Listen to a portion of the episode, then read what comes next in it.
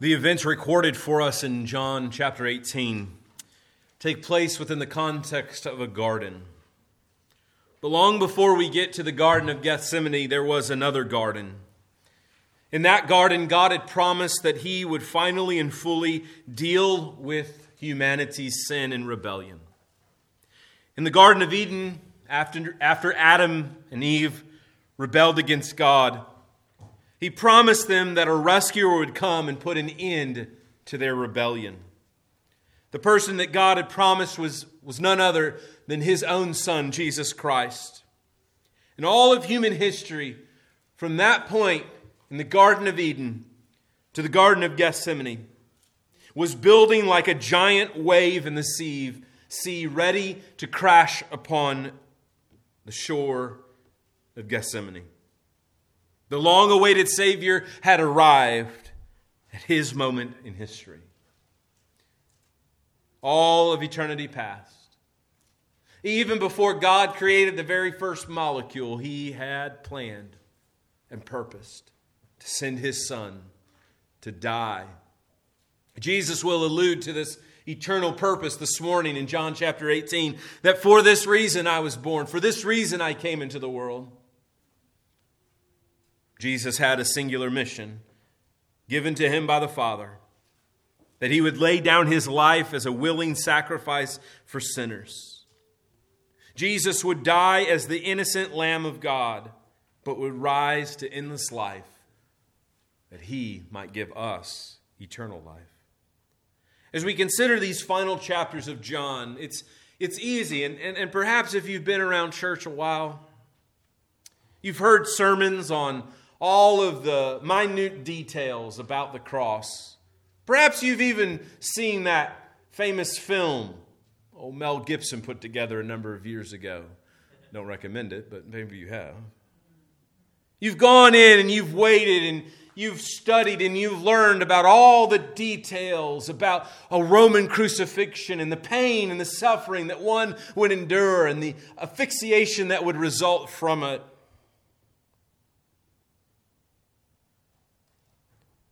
As I've alluded to often, fascinatingly enough, the disciples and the apostles never get into all those details.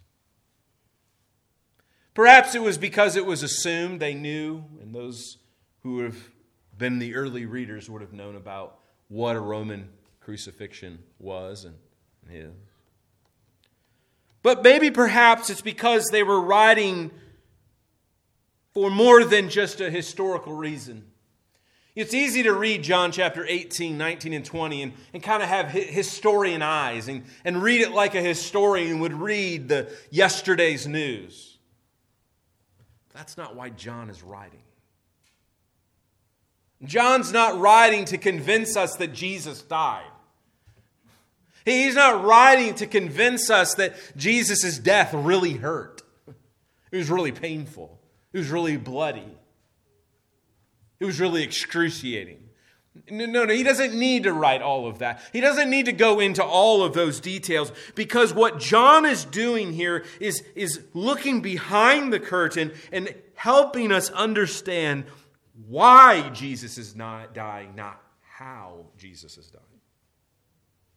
Remember, Jesus had told His disciples as He finished His final discourse in John chapter 16. Jesus said this to His disciples, "I say these things to you that when the hour comes," that's a reference to His crucifixion, "that when the hour comes, you may remember that I told them to you." What? "I did not say these things to you from the beginning because I was with you." In other words, Jesus helped His disciples understand the theological emphasis and importance and significance of the cross. And so as Christians, we want to understand not merely that Jesus died on a Roman cross, but understand why Jesus is hanging on a Roman cross and why the Son of God would willingly choose to do so. Therefore, John wants us as his readers to have all that we've studied from chapters 1 through 17 in mind as we read these final chapters. One could argue that all of the chapters leading up to this point have been reflections on what the cross really means. Particularly considering what Jesus has just concluded in chapters 16 and 17,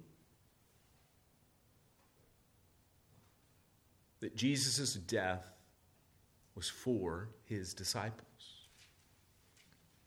Throughout these final chapters, as you read alone and in our gatherings together, you want to sort of pick up on John's interpretive breadcrumbs.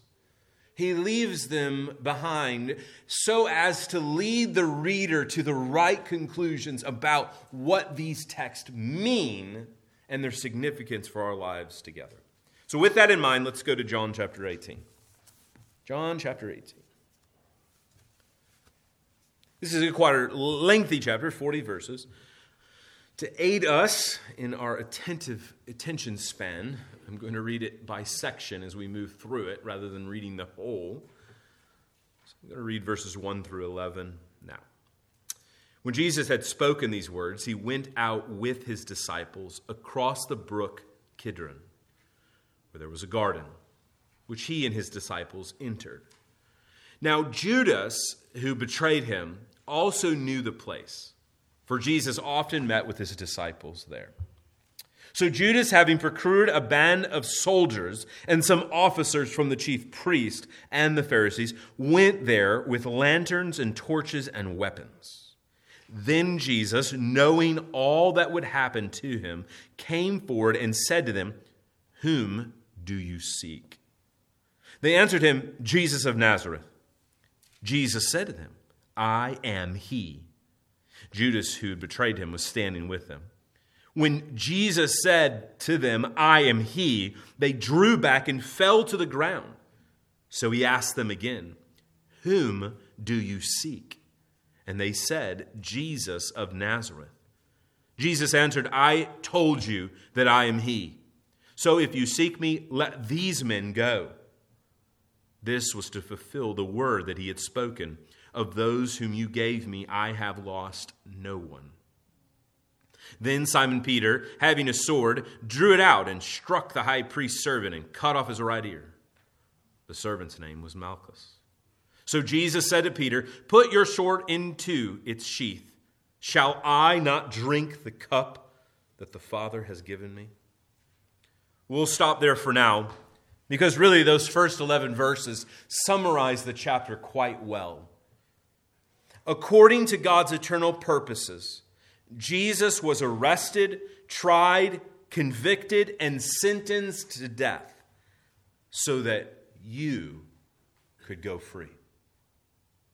Jesus, the divine King, willingly satisfied God's wrath as a substitute for your sin so that those who would believe in him could go free. The innocent found guilty, that the guilty might be declared innocent.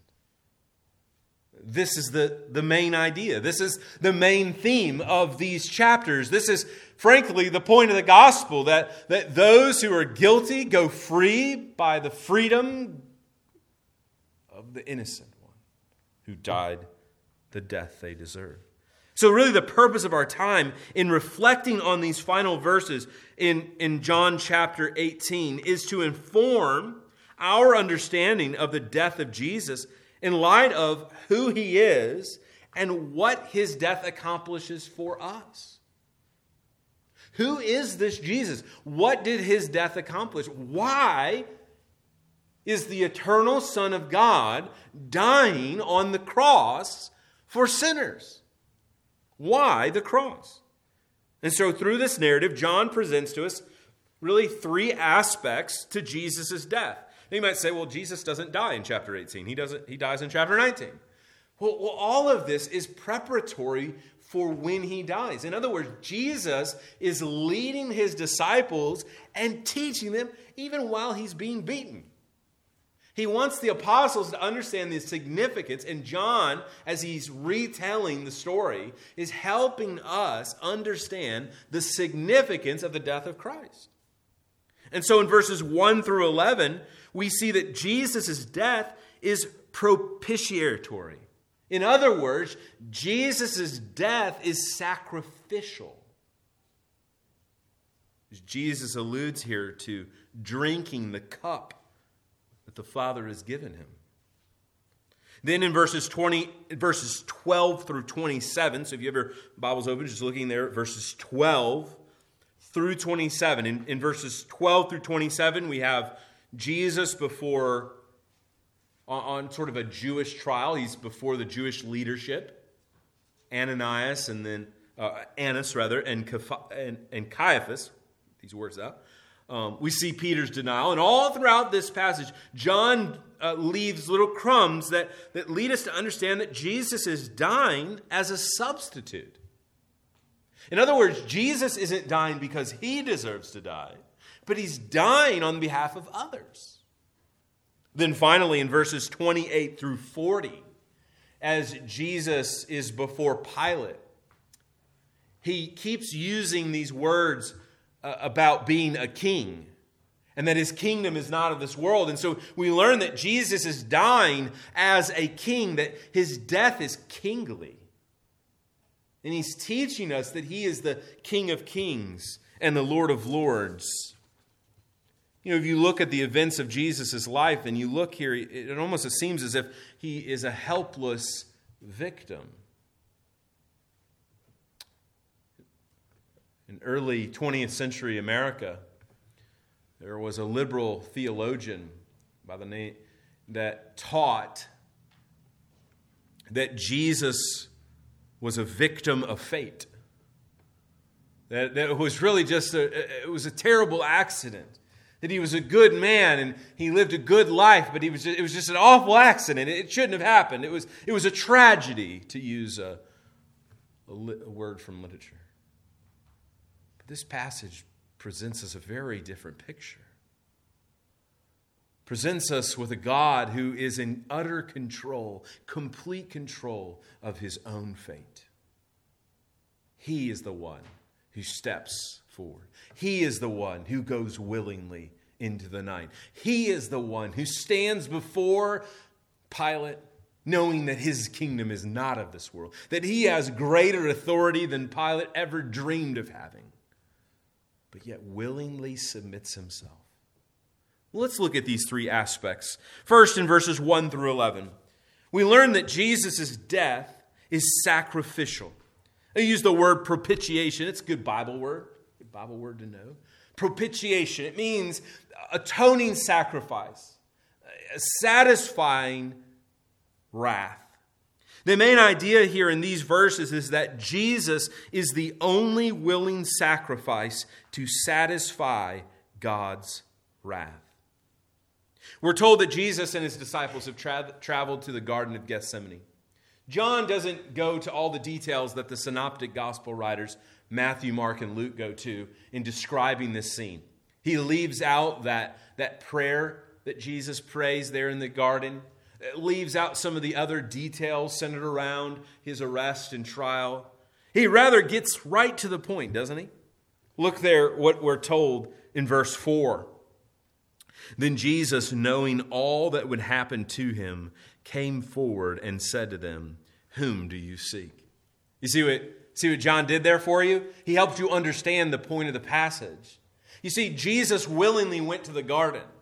He knew what was going to happen in the garden. He knew that Judas was going to betray him. I mean, if you knew that your house, that robbers were going to come to your house at 12 o'clock today, would you go home and roll up and open the door and say, "Hey, how you guys doing? I knew you'd come. I'm glad you're here. Hey, let me help you load up your car"? No, you would call the police. You'd stay away. You wouldn't go willingly. Jesus knew that he would be arrested in the garden, yet he went willingly. Jesus knew that the Father would begin to pour out his wrath upon him in the garden, but he went willingly. Isn't this totally contra to the garden we see in Eden? where you've got folks that are so willing to live for themselves, so self-motivated, so selfish that they're willing to rebel against God, yet you have God coming in flesh, so willing to obey God that he enters the garden knowing what awaits him, knowing all that would happen to him. Jesus was fully aware that the cross was before him, yet he never flinched. He kept moving forward. As Jesus told his disciples in John chapter 10 and verse 18, "No one takes my life from me, but I lay it down of my own accord." No one forced Jesus to die. Jesus isn't the victim here. This isn't some terrible twist of fate in the life of Jesus. No, this is purposeful. Jesus willingly went. This was a divine God. And notice here in verse 4 again, continuing to verse 5, "Then Jesus said," then they answered him, "Jesus of Nazareth." And Jesus said, "I am he." Again, he's using that "I am" language. And in response to that, they recoil. They fall to the ground. He's declaring himself to be the eternal God. And they respond by bowing before him. Jesus here is declaring to be the divine, authoritative one who has the authority to lay down and to take up his own life. Jesus' sacrifice was a willing sacrifice. No one twisted his arm. No one made him do it. He did it willingly and for your sin. More than that, we see that Jesus is dying sacrificially as he guards his sheep. Notice there in verses 7 through 9 what we were told. We were told that he asked them again, "Who do you seek?" They say to him, "Jesus of Nazareth." And notice how he responds there in verse 8. "I told you that I am he, so if you seek me, let these men go." Jesus doesn't turn around and try to run away, but rather protects and guards his sheep, as he had promised his disciples. "I am the good shepherd. The good shepherd lays down his life for the sheep." Jesus doesn't say like, "Hey, let's take those guys instead." No, he says, "I'm going to go, leave these guys alone." As he promised there in John chapter 13, when Jesus knew that his hour had come to depart out of the world to the Father, having loved his own who were in the world, he loved them to the end. The sort of picture that John has painted for us here is a sacrifice that is perfect and complete, lacking in nothing. Finally, here in verses 10 and 11, Peter rises to be a prominent character here in chapter 18, does he not? Peter springs into action, as Peter so often did, cutting off the ear of one of the servants. He's going to fight, protect Jesus. The sad truth that Peter had to learn is that Jesus didn't need Peter's protection, but rather that Peter needed Jesus. And in response to Peter cutting off this ear, John records these words in chapter 18, verse 11. So Jesus said to Peter, "Peter, let me straighten you up here a little bit. Put your sword into its sheath. Put it away. Shall I not drink the cup that the Father has given me?" Jesus here uses Old Testament language to help teach Peter what's really happening. See, Peter was trying to control the situation, but Jesus was in complete control. He was in the driver's seat. No one else was. And back in Isaiah chapter 51, the prophet Isaiah would use this kind of language about a cup. He says, wake yourself, stand up, O Jerusalem, you who have drunk from the hand of the Lord the cup of his wrath, who have drunk to the dregs the bowl, the cup of staggering. And then he would go on later in that chapter, "Thus says the Lord, your God, who pleads the cause of his people. Behold, I have taken from your hand the cup of staggering, the bowl of my wrath. You shall drink no more." In other words, the prophet Isaiah uses a picture of a cup filled with wine as a depiction being poured out of God's wrath upon his people. But God says, you don't have to drink my judgment anymore. They had been cast out because of their sin to Babylon. And God was telling them there was going to be a season in which he would deal with their sin in a different way. He himself would take the cup. And Jesus here, alluding to this passage in Isaiah 51, says that he is the one who is taking the cup of his Father's wrath and will drink down to the dregs. It means he'll drink it all, such that there will be no drop of God's wrath remaining. John would write similarly in 1 John chapter 2, my little children, I am writing these things to you so that you may not sin. But if anyone does sin, we have an advocate with the Father, Jesus Christ the righteous. He is, here's that word, propitiation for our sins, and not for ours only, but also for the sins of the whole world. In other words, Jesus is the one who willingly came to sacrifice himself to do something, and that is to satisfy God's wrath. Now, why does God have wrath? Why is God angry? Why does God have judgment? Because our sinful rebellion requires a just God to deal with it. You see, if God didn't deal with sin, if he didn't judge sin, then God wouldn't be just. God wouldn't be just. No different than if a judge here in our courts knew that a criminal had committed a crime and just said, it's okay. We all make mistakes. We all kill people now and again. It's all right. Not at all. What would we say? We would say that judge is unjust. There was no penalty to help the victim in that crime, to speak out against the blood of the victim in that particular case. We would say that judge needs to be disbarred and removed. No different than God. But because God is holy and just, he must deal with our sin. The reformers used to say it similarly, that one sin against an infinite God demands an infinite punishment. One sin, you pick the sin. Whatever sin you like, you pick it. One act of rebellion warrants infinite punishment. Therefore, it required an infinite God to satisfy an infinite wrath. No one could satisfy. No man could satisfy God's wrath. You couldn't do enough good to outdo the bad that you've done. And looking at it that way is completely wrong to begin with. It's not as if God he's keeping score in heaven.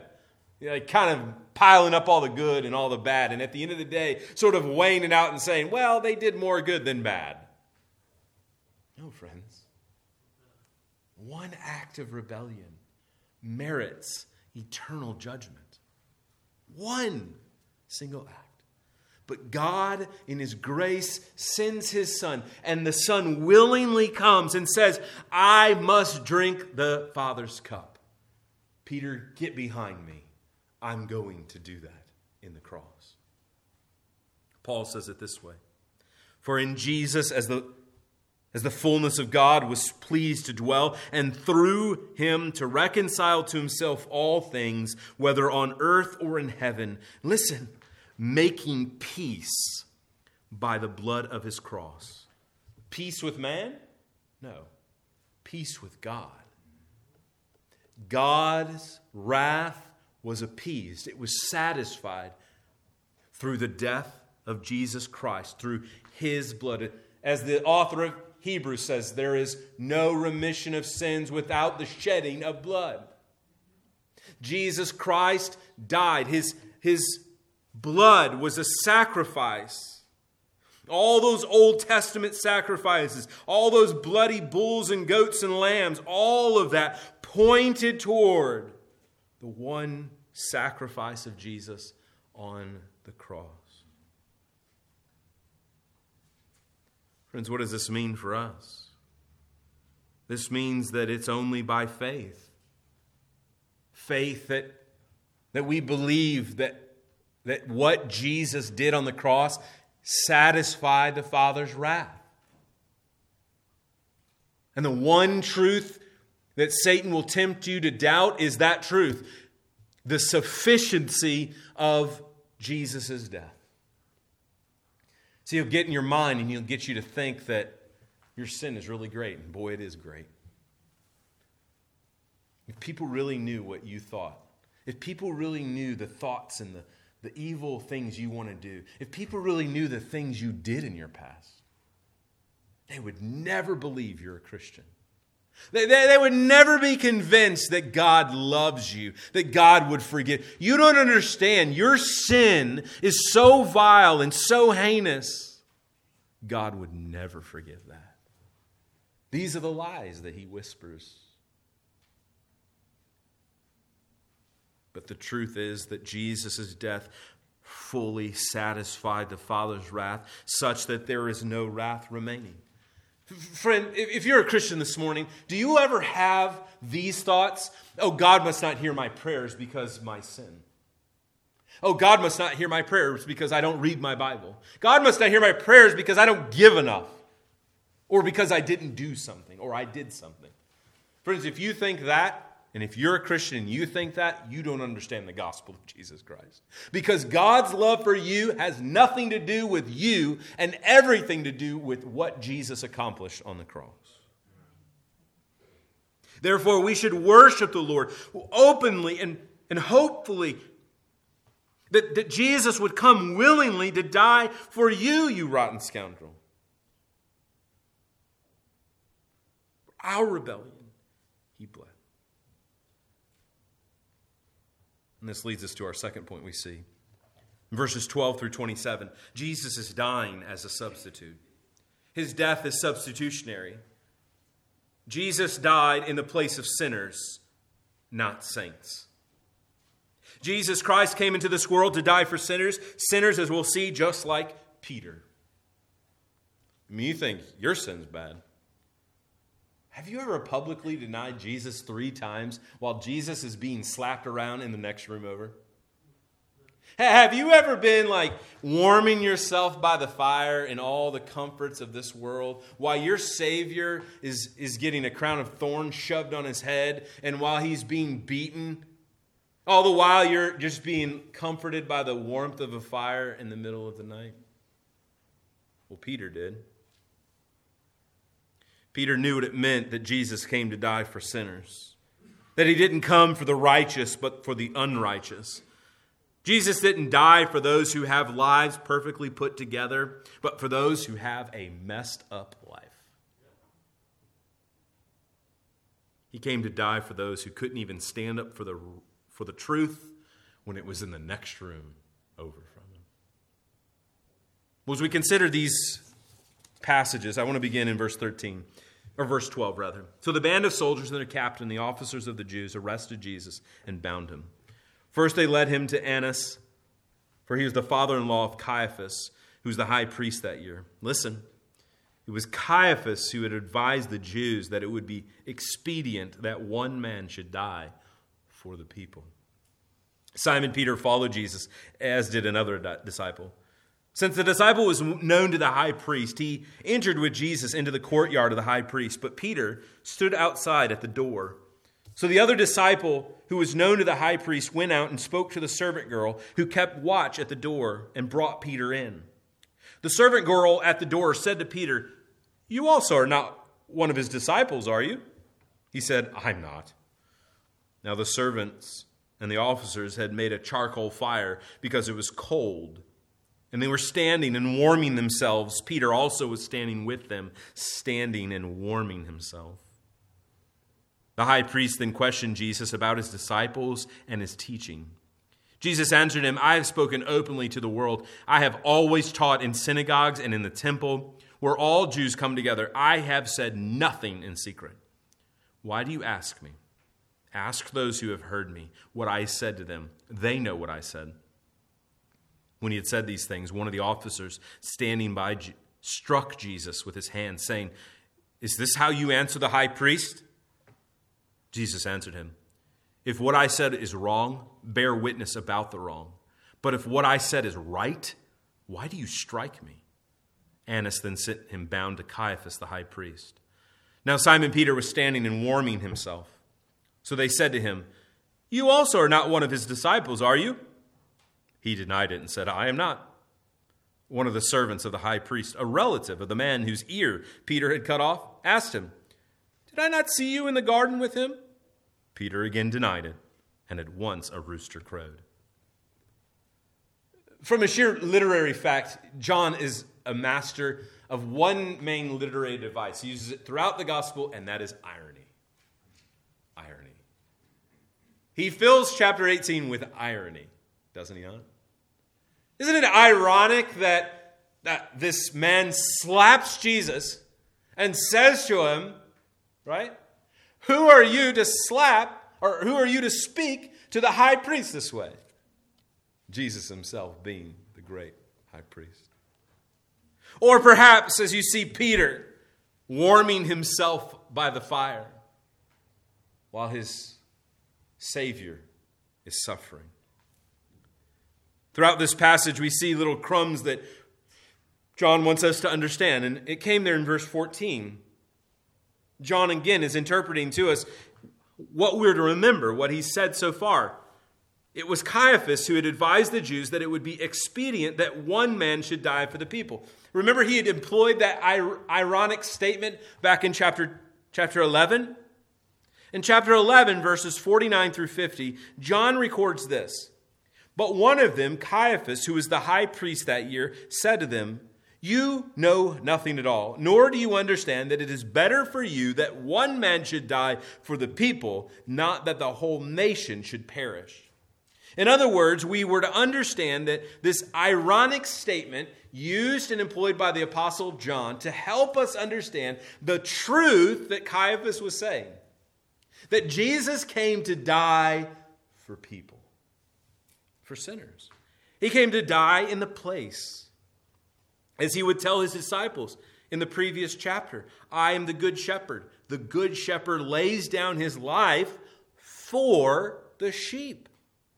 For the sheep, on behalf of the sheep. Or as Paul will say it in that all too familiar passage in 2 Corinthians 5:21, "For our sake, he made him," Jesus, "to be sin, so that in him we might become the righteousness of God." Our sake, on our behalf. The whole Old Testament sacrificial system was predicated upon the substitutionary atoning work of Jesus Christ. The fact that a lamb was sacrificed in place of the firstborn. Here, the firstborn dying in the place of the people. The very fact that this is taking place on the eve of the Passover is to help us to understand the point that John has. That Jesus Christ is suffering all of this humiliation, all of this ridicule, all of this physical abuse, ultimately his death on behalf of people, on behalf of you, on behalf of me. This truth that we see throughout is to give us hope. I mean, look at how John crafts this section. It begins with Jesus being bound, arrested, led away to a place of death. The Gospel of John is going to end with exactly that same future for Peter himself. As Jesus will prophesy, "Peter, when you grow old, you're going to be bound and taken where you do not want to go."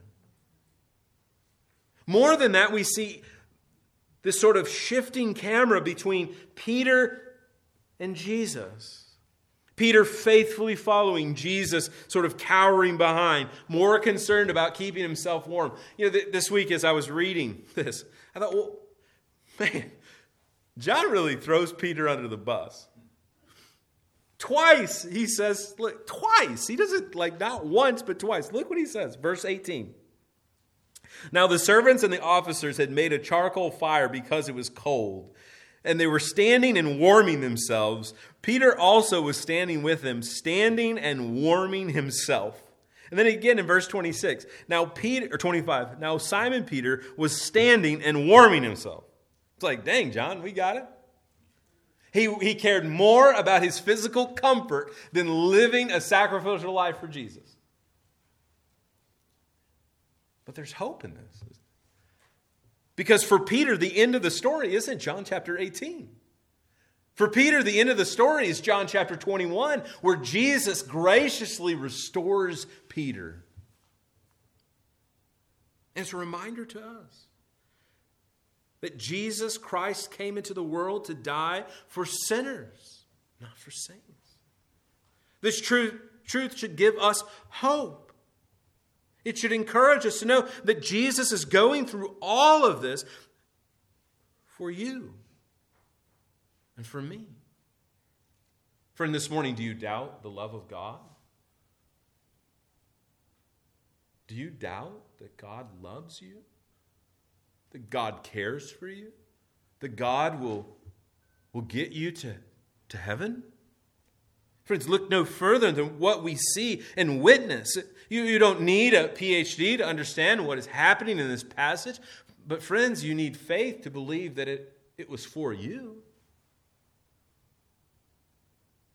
It was for your sin. Jesus promises that those who come to him will never be cast out. That no sin is too great for Jesus to die for. For those who would turn and trust. Friend, trust in him today. Trust that his death was a substitutionary death. It was the death your sin deserved. Finally, verses 28 through 40, we see that Jesus' death is kingly. Jesus Christ died as the heavenly king. Let's look here at verse 28. Then Jesus was led from the house of Caiaphas to the governor's headquarters. It was early morning. They themselves did not enter the governor's headquarters. How dare they? So that they would not be defiled, but could eat the Passover.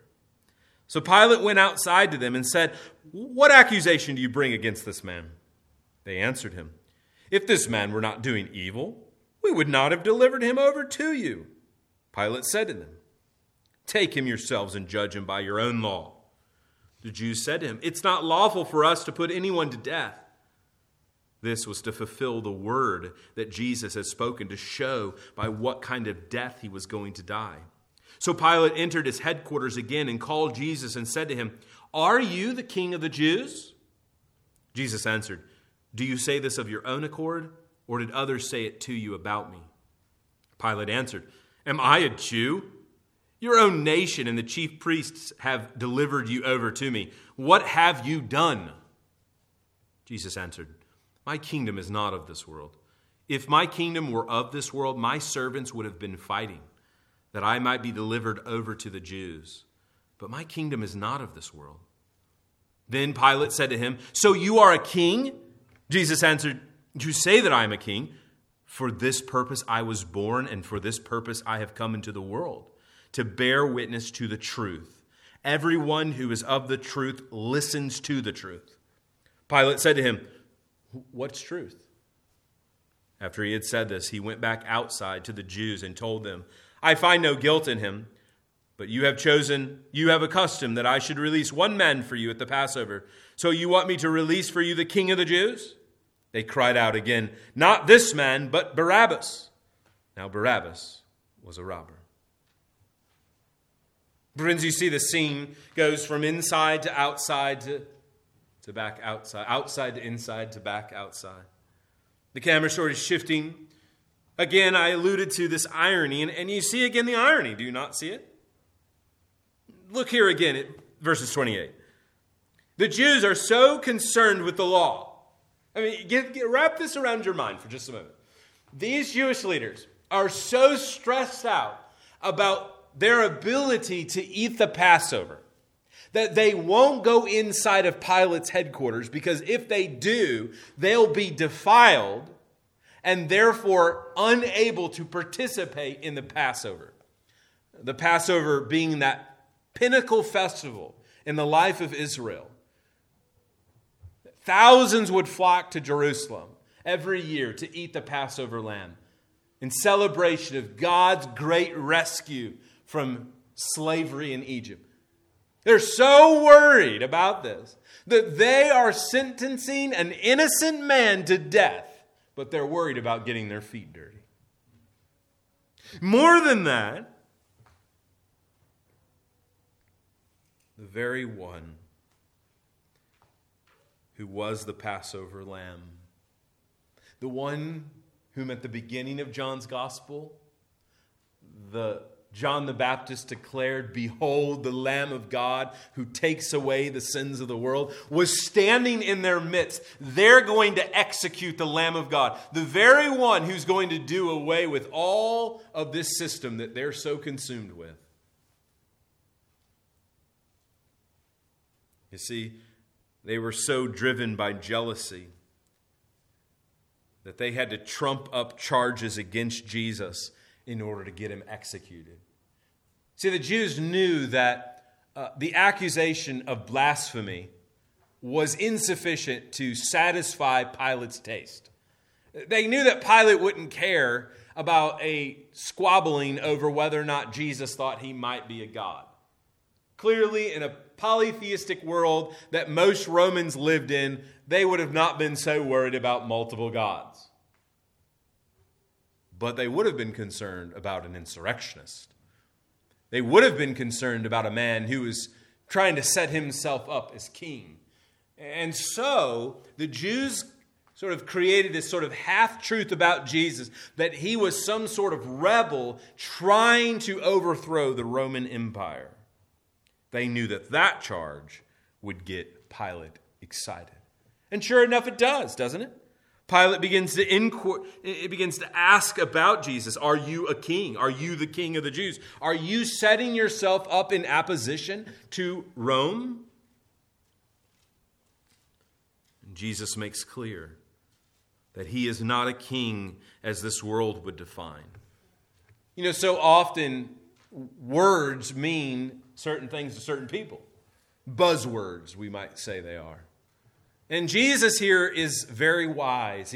He doesn't use the buzzwords that he knows will satisfy Pilate, but says, "My kingdom is not of this world." In other words, he wants to make clear to Pilate that he is not the kind of king that Pilate thinks he is. He's a different kind of king.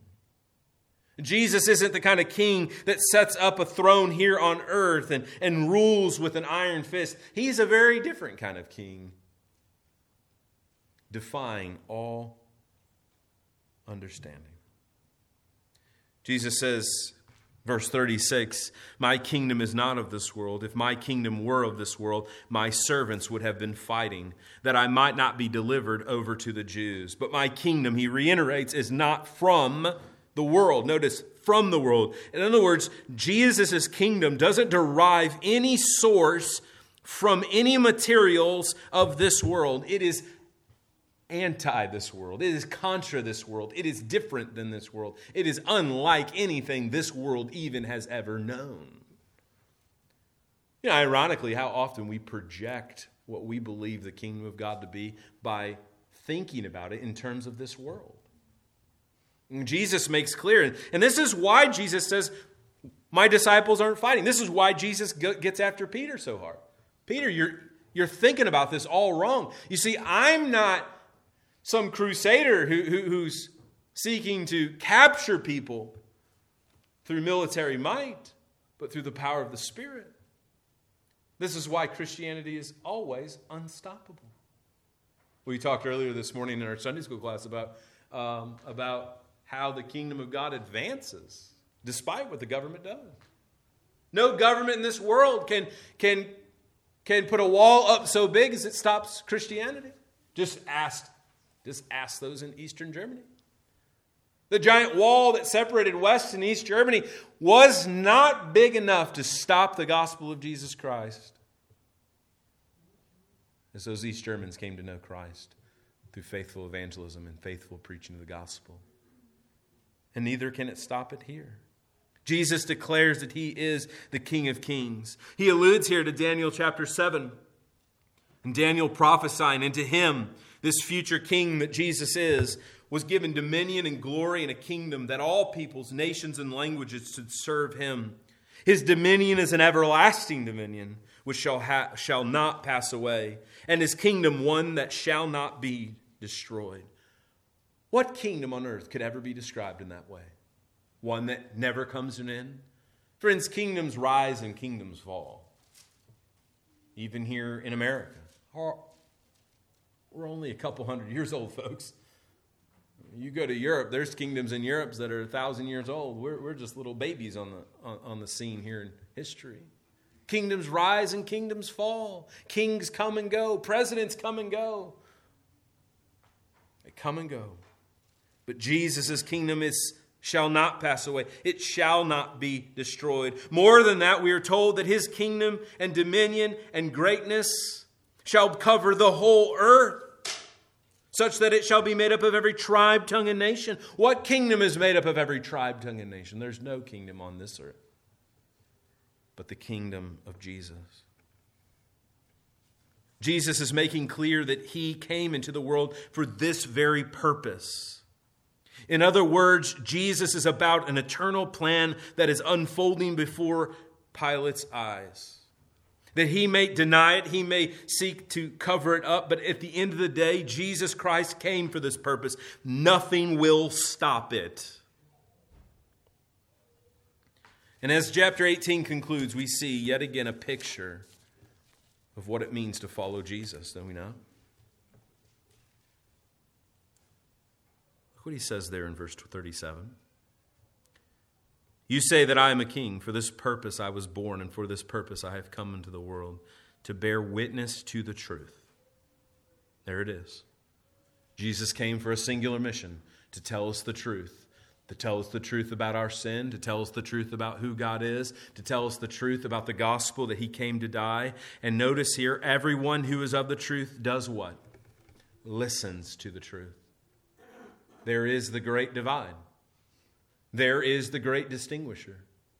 How does one know if he is in the kingdom of Jesus? Because he obeys the king. Jesus would use a different illustration. My sheep hear my voice, and they follow me. You see, a lot of people in this world say they're following Jesus.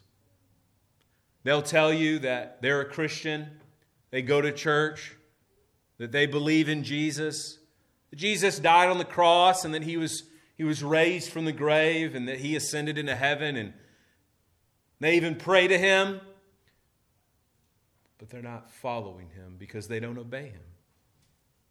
Jesus tells Pilate, here's the deal, Pilate. If you want to know who my sheep are, if you want to know who my kingdom people are, here they are. They listen to my voice. You'll know them because they obey me.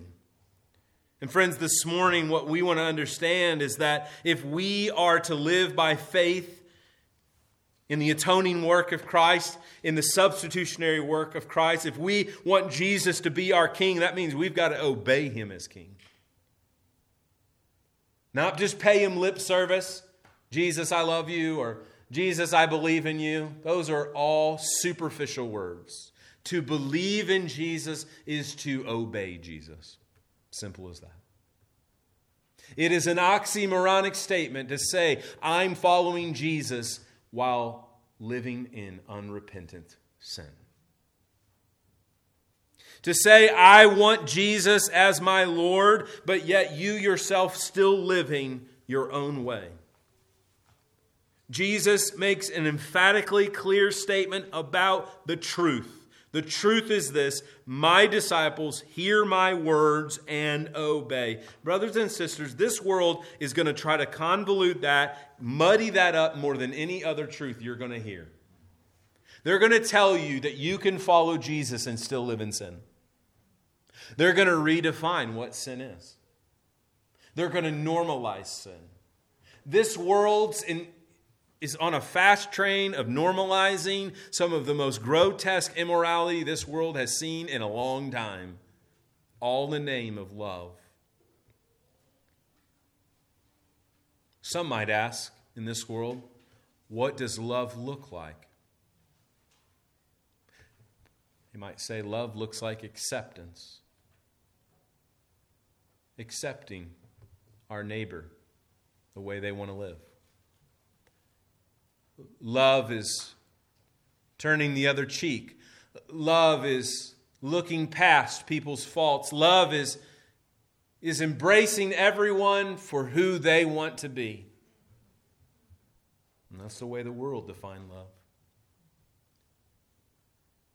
But for historic Christians, for those who believe in the truth of God's word, who stand upon God's word as our final authority, believe that love looks like a bloody cross. Because Jesus is being nailed to that cross because of our sinful, willful rebellion against God's good order. We believe that God dealt with our sin, that He didn't sweep our sin away. He didn't look past our sin. He didn't just close a blind eye to our sin, but He definitively punished our sin forever in the death of Jesus Christ, such that there is no wrath left for you. Nothing. Not from the sins you committed in the past, not the ones you'll commit today, nor the ones you'll commit tomorrow. Jesus Christ has completely paid that penalty in full. There is no wrath remaining. God is never going to be wrathful with you ever again if you've placed your faith in Jesus. Friend, will you submit to Him today? Will you see that Christ Jesus came in the world to die for you? May you see the destined day arise. As we sing, see a willing sacrifice. Jesus to redeem our loss hangs upon the shameful cross. Let's pray.